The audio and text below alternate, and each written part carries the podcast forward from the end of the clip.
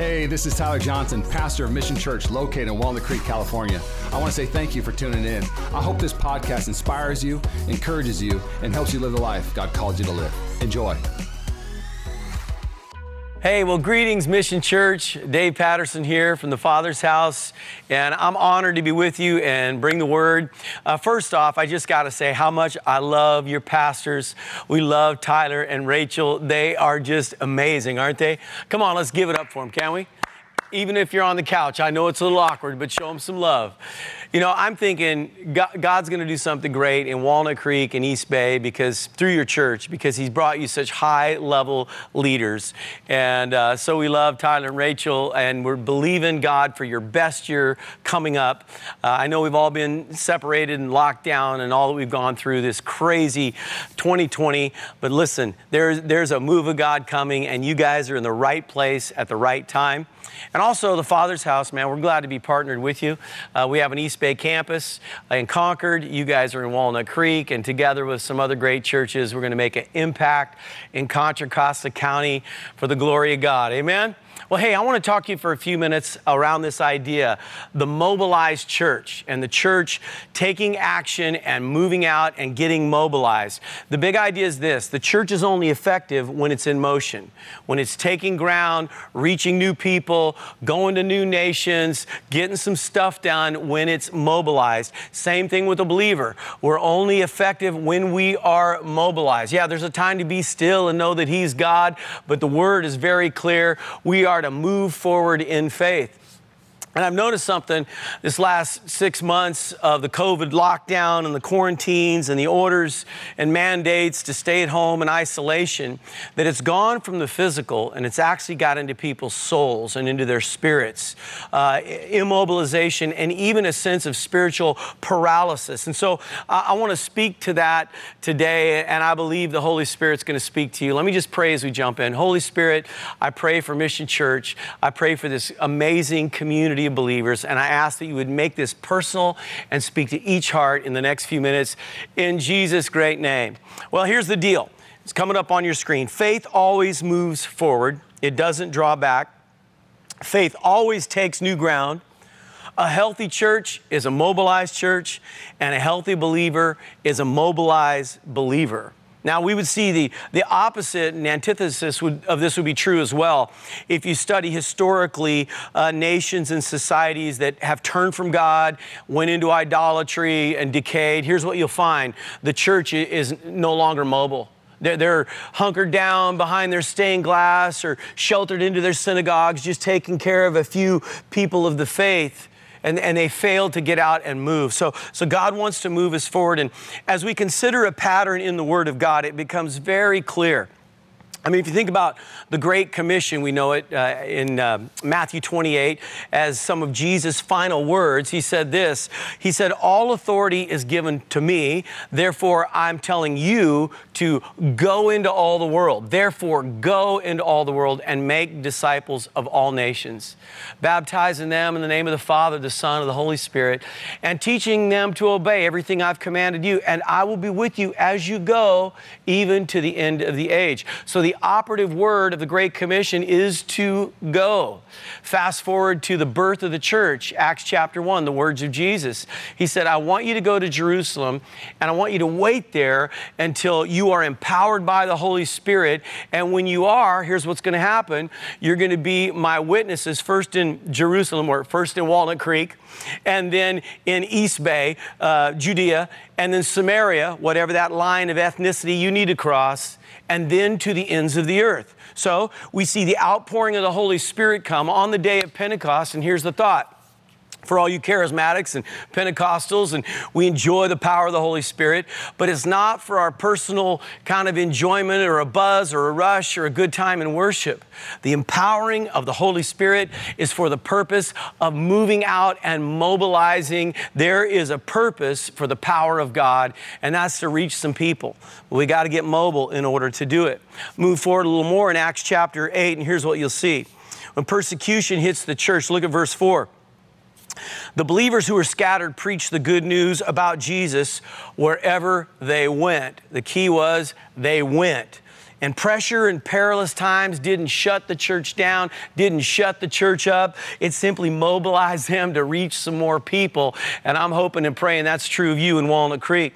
So where did all this mobilization start? Let's rewind all the way back to a guy who earned the title, the father of all who believe, and that was Abraham. And in Genesis twelve, look at this, verses one and four. The Lord said to Abram, "Go from your country, your people, and your father's household to the land I'll show you, and I'll make you into a great nation, and I will bless you."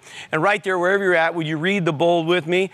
So Abraham went, okay? So Abraham went. That's the key to this whole thing of taking ground. Fast forward to Deuteronomy. We find Moses getting the same instructions from God. Deuteronomy eleven. The Lord said, "Every place on which the sole of your foot treads shall become yours." No treading, no inheritance, no mobilization, no land is taken. Fast forward to his successor, Joshua. Joshua one three.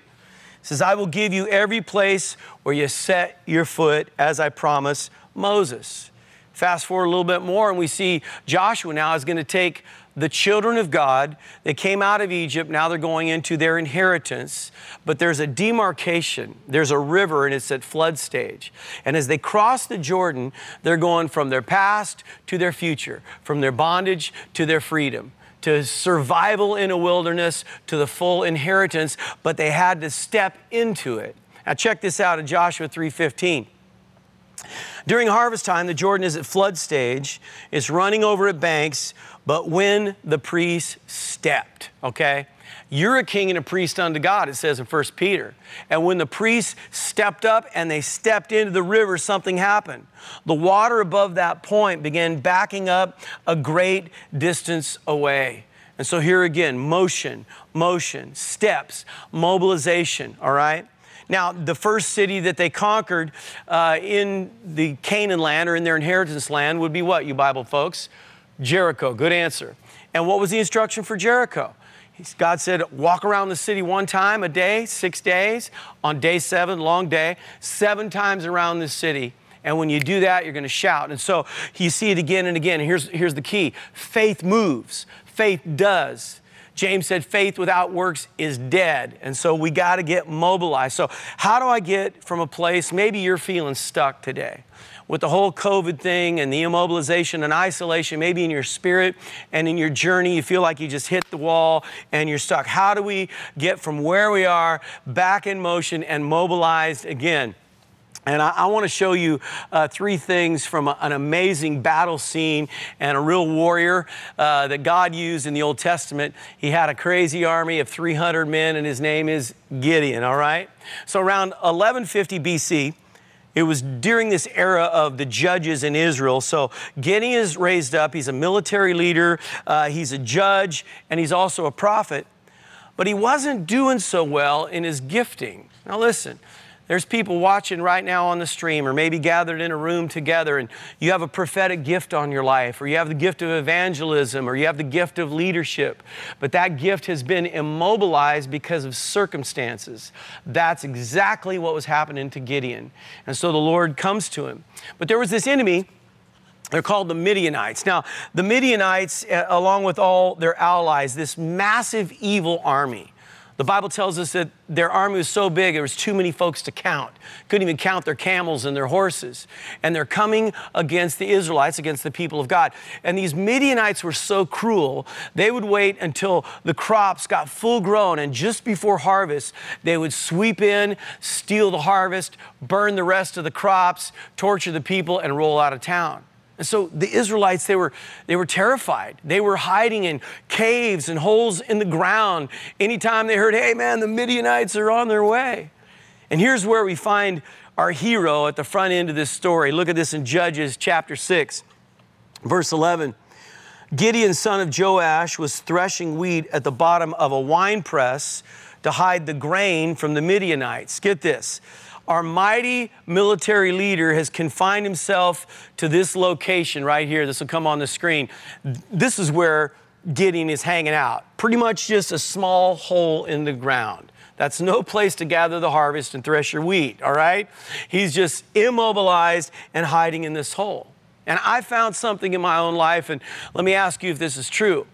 When you're dealing with fear, fear brings with it a paralysis, all right? When we stop trusting God and we start looking at our circumstances, and sure, there's a lot of them around us this year, right? There's actually um, an immobilization that takes place when we get to focusing on all of our fears and the things that could take us out. And, and what we find is isolation, depression, anxiety will actually bring us to a place of complete immobility. And there's a, a raft of studies that are really um, revealing the effects of living in isolation, uh, both medically and psychologically. Uh, and I won't bore you with a bunch of minutiae, but let me give you two quotes to consider. This first one, this is Doctor Vivek Murthy, the former Surgeon General, who recently wrote, "Isolation, loneliness, and weak social connections are associated with a reduction in lifespan similar to that caused by smoking fifteen cigarettes a day," all right? Now, some doctors got together and they figured out one cigarette takes eleven minutes off of your life, all right? So being isolated has this kind of dev- devastating effect, and I'm not trying to bust out anybody who's, who's smoking. But just it's showing the dangers of living in isolation, which we've all been doing at some level for the last six months. One more, uh, a recent study found social isolation increases a person's risk of death by about thirty percent. So here's what's been happening. You know, our nation's been trying to flatten a pandemic curve, and I get it, and I understand all the arguments on both sides, and there's some questionable stuff. Either way, you try to slice all this up, and you have your own opinion. But here's the deal. Contra Costa County definitely uh, at, at a high level of trying to flatten this curve, which is great, but at the expense of a lot of other curves that are going way up and to the right. And I get the phone calls and the counseling sessions, and the research, guys, is coming back. And things like depression off the chart in our nation in the last six months. Anxiety, domestic violence has almost doubled in the last six months. Mental illness, addiction, alcoholism. The alcohol sales in the last six months has gone through the roof in our nation. And on and on it goes. Violence, teen suicide. So we flattened one curve at the expense of spiking a lot of other curves. Now, the goal of this message is this. We got to get moving. We got to get mobile. And, and not just a jog outside or a trip to the lake, but mobilize to do the will of God. Because here, here's what's going to happen. When you start taking some steps, making some phone calls, visiting some people, lifting up your voice outside, what you do in the physical as an act of obedience is going to release something in the spirit realm and in your soul. God wants to mobilize you in Jesus' name. Let me give you three things that happened to Gideon. I think it'll help you. Here's the first one. God faithfully comes to us in our isolation to remind us of who we are. God comes to us to remind us. Look at verse twelve of chapter six. Then the angel of the Lord appeared to Gideon and said, "The Lord is with you, you mighty warrior." Think about this moment. This is a pre-incarnate revelation appearance of God the Son. That's, that's who showed up.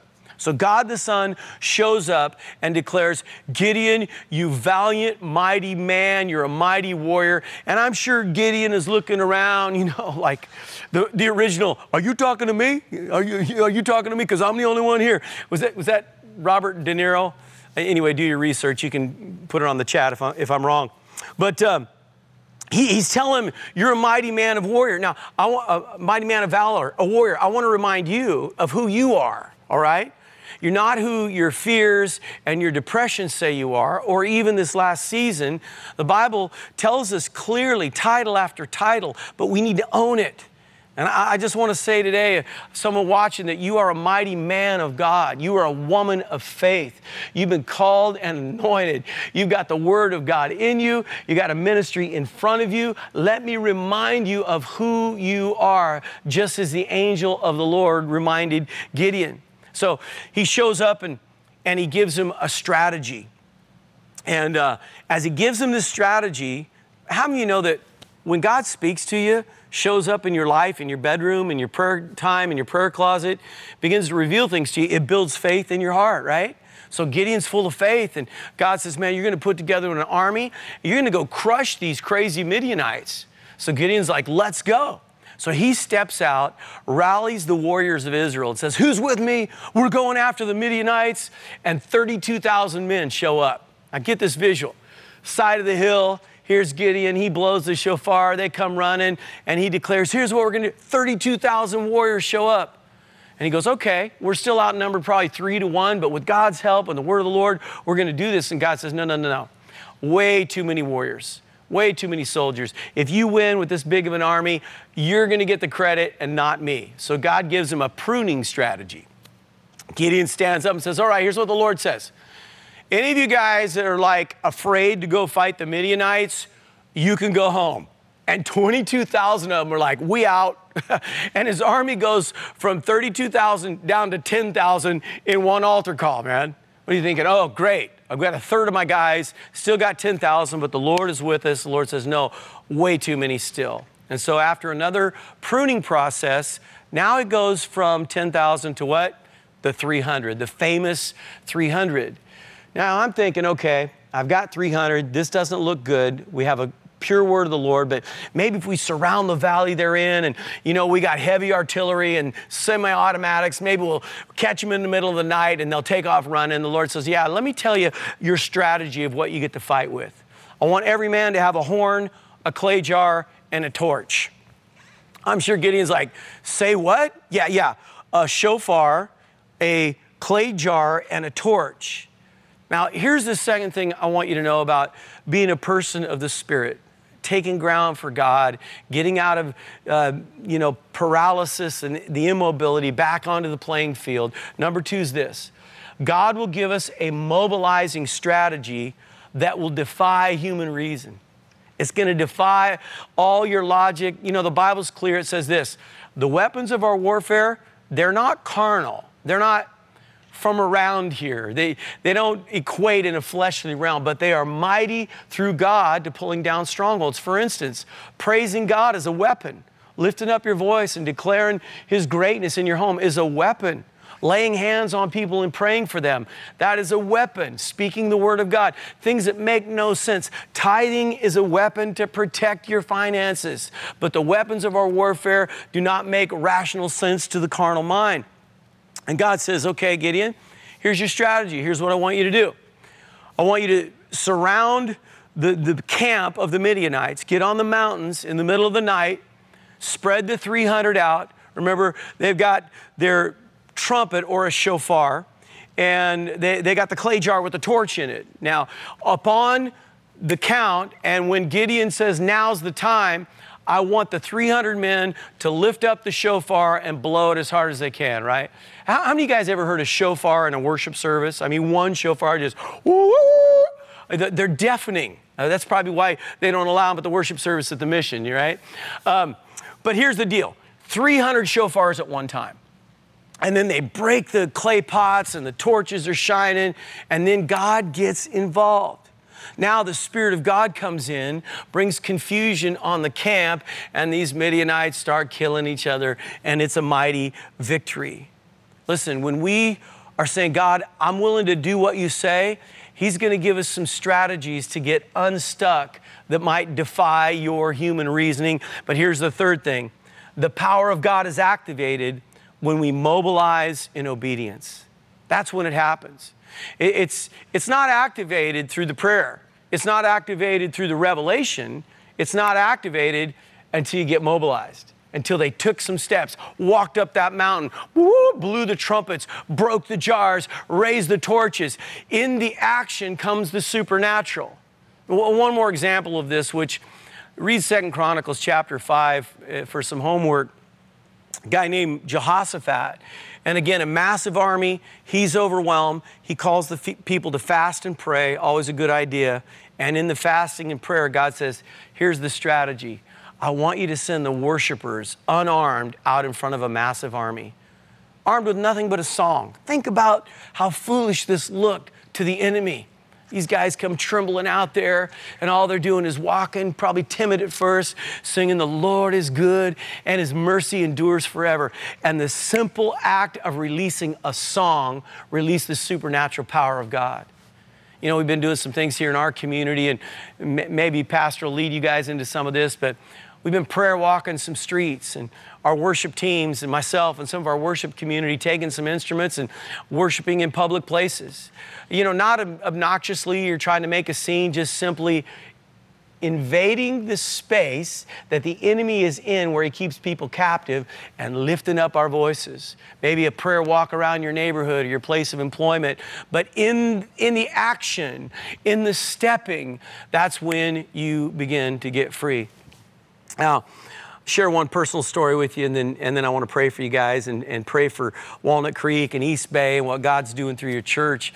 Uh, I know what this this is all about on a personal level, as far as being paralyzed with fear and depression and anxiety. It was quite a few years back. The Father's House here was really growing. We were like at multiple services over here in a shopping center and planting new churches. But I was going through a personal battle that was so brutal and so severe that fear and confusion were really gripping my mind. I mean, I'd get up like preach on Sunday, people come to Jesus, then I'd go get in my car and just be completely riddled with fear and anxiety. And it was all, you know, to trace it back, some issues I hadn't dealt with in my past, some trauma I'd gone through in life and family and ministry, and never really sorted it out. So God's using me, but I got some undealt with business that's trying to take me out. It got so bad that I remember I would leave the office, I'd get in my car to go get some lunch, right? Take a lunch break, and I couldn't figure out where to go. I couldn't make a simple decision about, you know, In-N-Out or this restaurant or tacos today. I would just drive around and couldn't make a simple decision. I'd drive around about twenty minutes and wind up back at the office. During this time, I, I got so paralyzed and immobile that I lost my song. You know, I used to sing quite a bit and sing anywhere, and that's kind of my weapon, is just being a worshiper. Um, and I remember this, I, my youngest daughter's pretty young at the time, and I came home and she looked at me, just the most random moment. She looks at me and she says, "Dad," she said, uh, "why don't you sing anymore?" And it just, it was like a sucker punch to the gut. It was God using the voice of, of a child, right, to get my full attention. And I remember that moment, I walked in my bedroom, at first I just wept. And I thought, wow, the paralysis has caused me to be immobile to the point that I've lost my song, and now the enemy's trying to take me out. Now, the way I got out of it, listen closely. I didn't go to some miracle meeting with a big shot evangelist laying his hands on me. There, there was no, you know, series of fifteen counseling sessions, and I believe in counseling. But here's what God said. I just want you to pick up your guitar and begin to worship again. And so I did. Remember that psalmist says they, they hung their harps on the willows when they were in Babylon. So the children of Israel are like, yeah, we're putting the guitars away. We can't sing God's praise in this strange land of bondage. But I got my guitar down out of the tree, so to speak, and I started worshiping, just a simple song. And here's what happened. Every time I'd worship, ah, oh, the breath of God would come. I'd have this moment of clarity, worship a little bit more. And, and I, I learned something that I already knew, but now I, it's personalized. Now it's my journey. I, I'm learning in this moment. God has given me a strategy to walk out of this place of immobilization and get back in the fight and be able to lead the church and lead my family and be the man of God I was called to be. But I had to take some action steps. And I'm telling you, maybe for you today, maybe your action step is simply to start giving or tithing or serving with the community or get in a small group and pick up the phone. It could be a plethora of things, but I guarantee you it's going to be biblical, it's going to be simple, and it's going to be something you're not doing right now. So I want to give you uh, four words before I pray for you, and, and write these down if you're a note taker. Here they are. Recognize, remember, identify, and step. Recognize, remember, identify, and step. And here it is. Recognize any immobility in your life. Just l- look at your spirit, your soul, your situation, and say, oh yeah, I used to be mobile in that area. You know, some of you used to share your faith, and you quit doing it. Some of you used to raise your hands and worship and lift your voice up high, and you- you've tapered that back. Some of you, you used to be in the Word every morning, and now the Bible's closed. But recognize any immobility. And then the second thing is just remember who you are. Remember the call of God on your life. Remember what Jesus has done for you. Remember that it's bigger than us going through twenty twenty. This is about eternity and thousands and tens of thousands of people in East Bay that God is going to lead to himself through Mission Church, and he's going to use you to accomplish it. So recognize it and then remember who you are. Make some declarations. Write them down. Get the word. I'm above and not beneath. I'm the head and the tail, all that stuff. I, I'm, I'm a man of God. I'm anointed to do this stuff. And then identify your God-given strategy. Now, that might take some quiet time, some reflective time, some journaling, some time in the Word, but God will give you a personalized strategy to get mobilized again. And then the last thing is this, you got to step. You got to step up, you got to step out, just like those, those Levites into the Jordan River. So recognize, remember, identify, and step. God wants to mobilize your life right now. And uh, I want to pray for you personally and uh, pray for the church. I know you can get prayer right there in the chat, and let us know if there's a way we can pray for you. But let me speak this over your life right now. Father, in Jesus' name, I pray for everyone who's tapped into this stream and listening today that you would meet with them and customize and personalize this word. Father, I pray that they would recognize any immobility, that they would remember who they are in you. God, that you would uh, uh, begin to show them their personalized strategy of how to move forward. And the Lord, give us the faith and the courage to step out. Lord, if there's anybody uh, listening right now and they're away from God, I pray, Holy Spirit, you would draw them.